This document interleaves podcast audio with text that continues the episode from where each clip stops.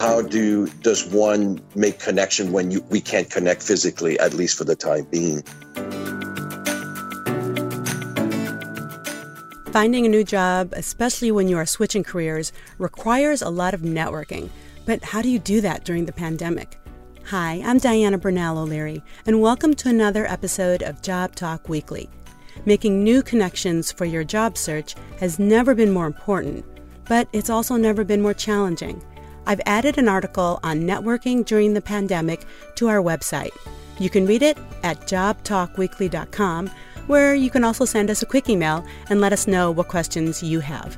Today, we talk with a journalist about his career changes and ways to network during the pandemic. Let's jump in.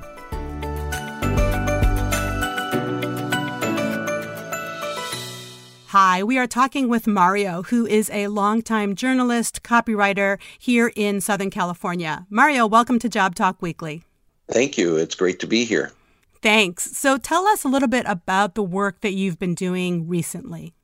I've been a journalist copywriter uh, for print and digital formats. I'm a regular contributor to magazines such as Pasadena Magazine, and I also provide website content. I'm currently writing business profiles and bios for different people, doing newsletters.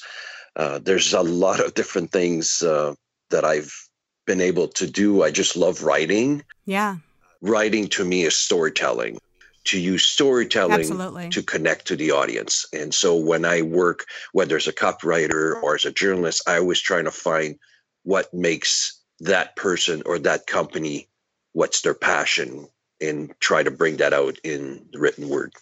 Well, and that's really valuable right now because we have such a cluttered marketplace because of social media and because of everyone jumping online to try and tell their story and because the news cycle goes so very fast. You've got to be really effective at telling the story. So, you know, you have that skill set and you have that desire. How would you like to put your skills to work next? That's a very good question. that's where we are, right? That's what we're trying to figure out because you've got so much. I mean, you've got a lot of great skills there from speech writing to you know the, the articles that you've done um, you might need to try and figure out your narrative it sounds like that's where we are right now is how to position yourself right it is i am in the process of um, reevaluating uh, where i'm at what i'd like to do I had a copywriting position uh, prior to COVID 19, and it was fine. I did a good job, but it was not fulfilling in the sense of what I'm capable of doing. And so I would like to help people bring their story forward, help companies bring their story forward, make their brand yeah. stick out in a refreshing way so it's not just sell, sell, sell. There's I understand the call up to action is there, but you got to make it so that people get information and are entertained at the same time and i'm a storyteller that's really what i want to focus on and i also love communication and i'm gravitating towards more public relation and communication. I think that's an area that suits my personality more. I've seen a lot of journalists make that transition successfully from being with either a newspaper or a magazine or other media group and then going in house to be the communications professional because these institutions, let's just pick maybe a hospital or a university, they are trying to get their story out all the time. You have that experience inside the newsroom. You know the editorial process, you know that decision making, you know what gets people's attention. So you are going to be really valuable to some of these institutions. So, what steps have you taken to try and build some relationships or to try and pursue some of these communication jobs? I'm in the process of doing that right now, and I'm certainly reaching out to a lot of people, and I'm certainly open to people reaching out to me. So tell me about your digital presence. Do you have your own website, and how much do you use social media? I'm in the process of getting uh, an actual website. I had one, Good. and I'm working on it now with my full name, uh, marioboucher.com. Um, I'm also uh, have a Twitter account, which I haven't used as much. I'm in the process of reevaluating. I'm certainly active on LinkedIn as well. Sure. Uh, but that's something I need to work on more, if I'm being honest. Uh, I've also been busy uh, working on a it's kind of a hybrid of a children's book slash animation project that mm. I'm really excited about. I'm glad to hear that you are getting your own website so that way you can share your content in the way that you see fit. You know, I had a caller a few weeks ago ask if she should have her own website. And in her case, I don't think it was necessarily applicable, but anyone who is a writer, a graphic designer, anyone who creates content can benefit from having their own website. Um, it doesn't have to be elaborate, it's just something that you can control how you get your content out there. And then let's talk a little bit about these fantastic fantastic interviews that you have done. You know, you mentioned Bill Nye, and I know that interview that you did with Bill Nye is mentioned on your LinkedIn. But here's an example of someone who is in the media all the time. For instance, he just did a video about wearing a mask a few weeks ago. It had mm-hmm. mil- millions of viewers on Instagram, TikTok, Twitter, you name it. So people are searching Bill Nye, people who normally wouldn't follow Bill Nye. For instance, I don't follow him, but it showed up in my feed because of whoever. You could take your article that you did on Bill Nye, however long ago that was, take your article and go ahead and post it. That way people can see it and say, hey, want to learn more about Bill Nye? Here's a story I did. You know, make sure that you are pushing out the content that you've done that is still relevant. You know, any of the stories that you've done for the magazine, when those places, when those subject matters are in the news again or there's a change in that industry, you can put that information out there and add value. You want to stay top of mind, right? You want to get your name out there. Right. Yeah, and it'll be helpful for two reasons. I mean, the more you post on social media, even if it's content that you did years ago, but if it's relevant today, with the Bill Nye example, for instance, you know, the people that are in your circle will be constantly reminded of the good work that you do. And then when you are applying for a position and the HR manager does a Google search on you, because that's what we do, they will do that, they'll see something more current. Even though the article was, let's say, many years ago, if it's something that you've posted within the last three to six months, then they'll see that you're active, that you're out there. So think about really mining your own content and how you can keep using it to get people's attention of the work that you've already done. Right. Okay. That's a good idea. Yeah, yeah. And what about um, associations? Because I know there are a lot of terrific associations for these fields. Have you looked at any of them yet? Uh, no, I must say I haven't, and that's something uh, I'm definitely open to uh, look look more into. Okay, so I know of a couple. There is the PR Society of America, and they are massive and very engaged. And then there is the International Association of Business Communicators. And I mention this one because it's important to distinguish between the different associations. There is also something called the ICA, which stands for International Communication Association, but that's geared towards academics. That's PhDs, that's university professionals gathering together on their research and their findings. So that's probably not a, a strong fit for you. But look at some of these other two associations and see what they're doing and how you might be able to hop on a webinar or their job board, you know, or make some connections in that network. Mm-hmm. Okay.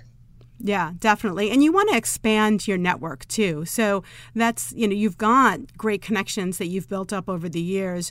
You know, think about some things that you can do to expand who you know and who's active. Um, you know, writers are a unique breed. They understand each other. You know, are you getting together with other writers? You know, you, you mentioned the children's book. You know, are you getting together with other authors of children's books to talk about your work? Mm-hmm.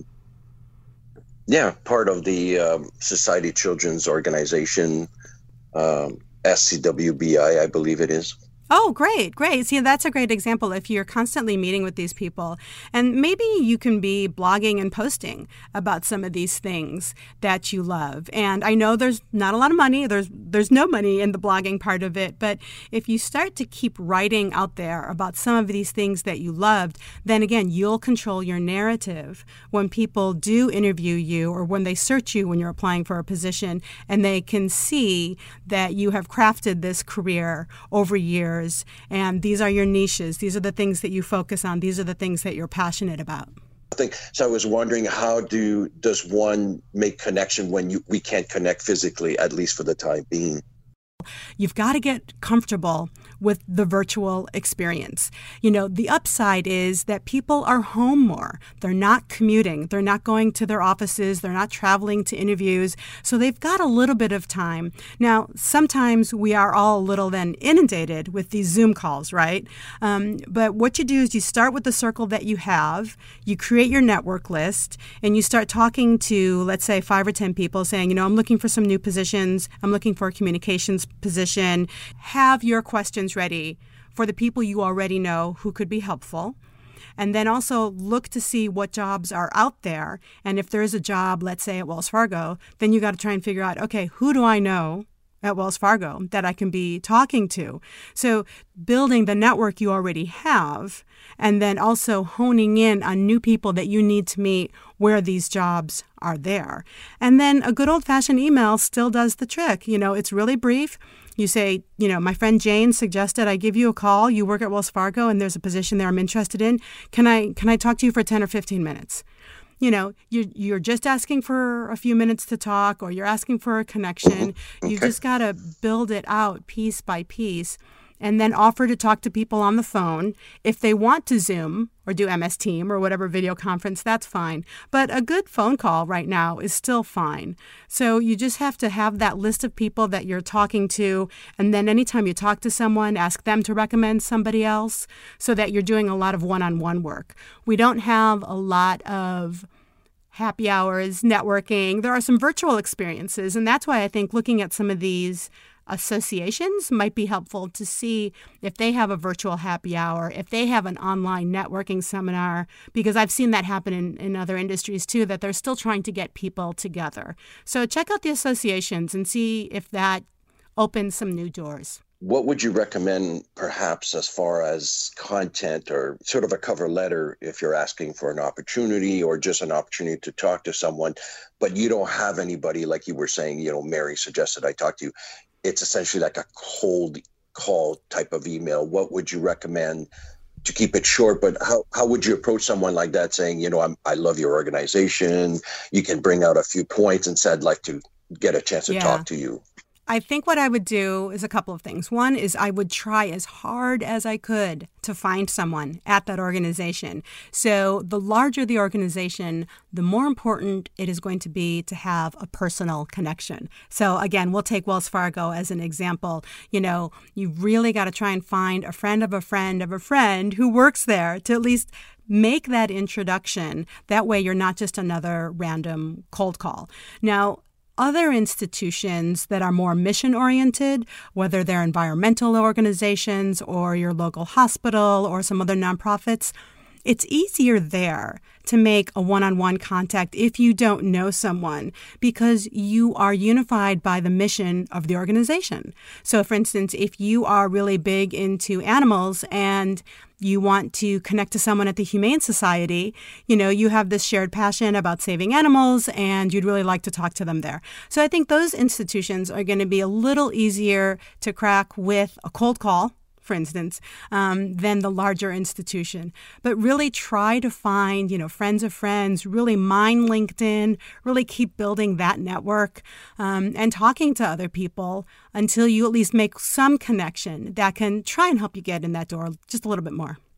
I, I just need to find that fit that I can bring to someone, to an organization that that can utilize all my my accumulated skills and experience as as a journalist, as a copywriter, as an editor, proofreader, speechwriter. There's so many things I've written, daily blogs uh, for a couple years for in the audio industry. There's so many things that I'm capable of that I'm still discovering, which is is exciting. I mean, it doesn't matter how old you are, how young you are. It, it's all about making it it's all about mindset. And at the end of the day that, that's you know you, if you have the passion and you have the will to do it. And i'm still learning i'm still excited and i i have so much to offer. I you know you just just got to find that fit. Working on your network working on those relationships is probably going to be time well spent for you. Um, it is good to start applying for a couple of jobs. That way, you see if your resume is resonating at all, if your cover letter is resonating. You know, you want to try and get some feedback. And ask your friends, ask other writers for their feedback on your materials. You know, if you could find a communications director who made a very similar transition that you did, someone who was a journalist and is now the director of communications for an organization. Those are the types of people who will give you some time because they were there. They they went through it themselves and they remember what it was like. And so they are more likely to help you out because they were in your shoes and they can give you really relevant uh, suggestions. The enthusiasm is something that I enthusiasm, passion and accumulated skills that's really what I want to bring forward.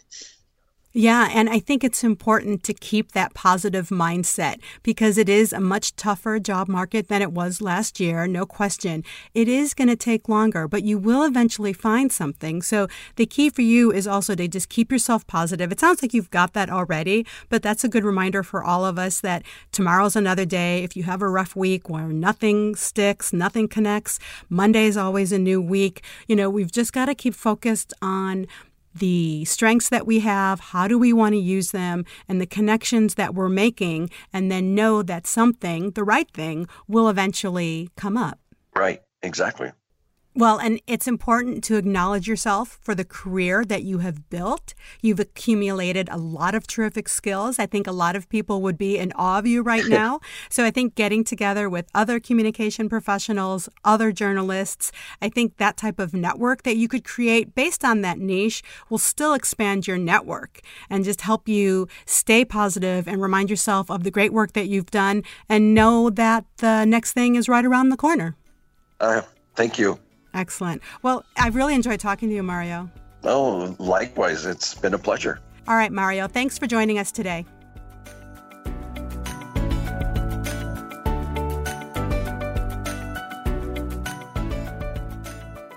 Thanks for joining us for another episode of Job Talk Weekly. Get your questions answered by visiting our website. That's jobtalkweekly.com. And we'd love it if you would please make sure to subscribe, rate, and review this podcast. You can find Job Talk Weekly on Apple, Google, Spotify, or wherever you get your podcasts. I'm Diana Brunello Leary. See you next time.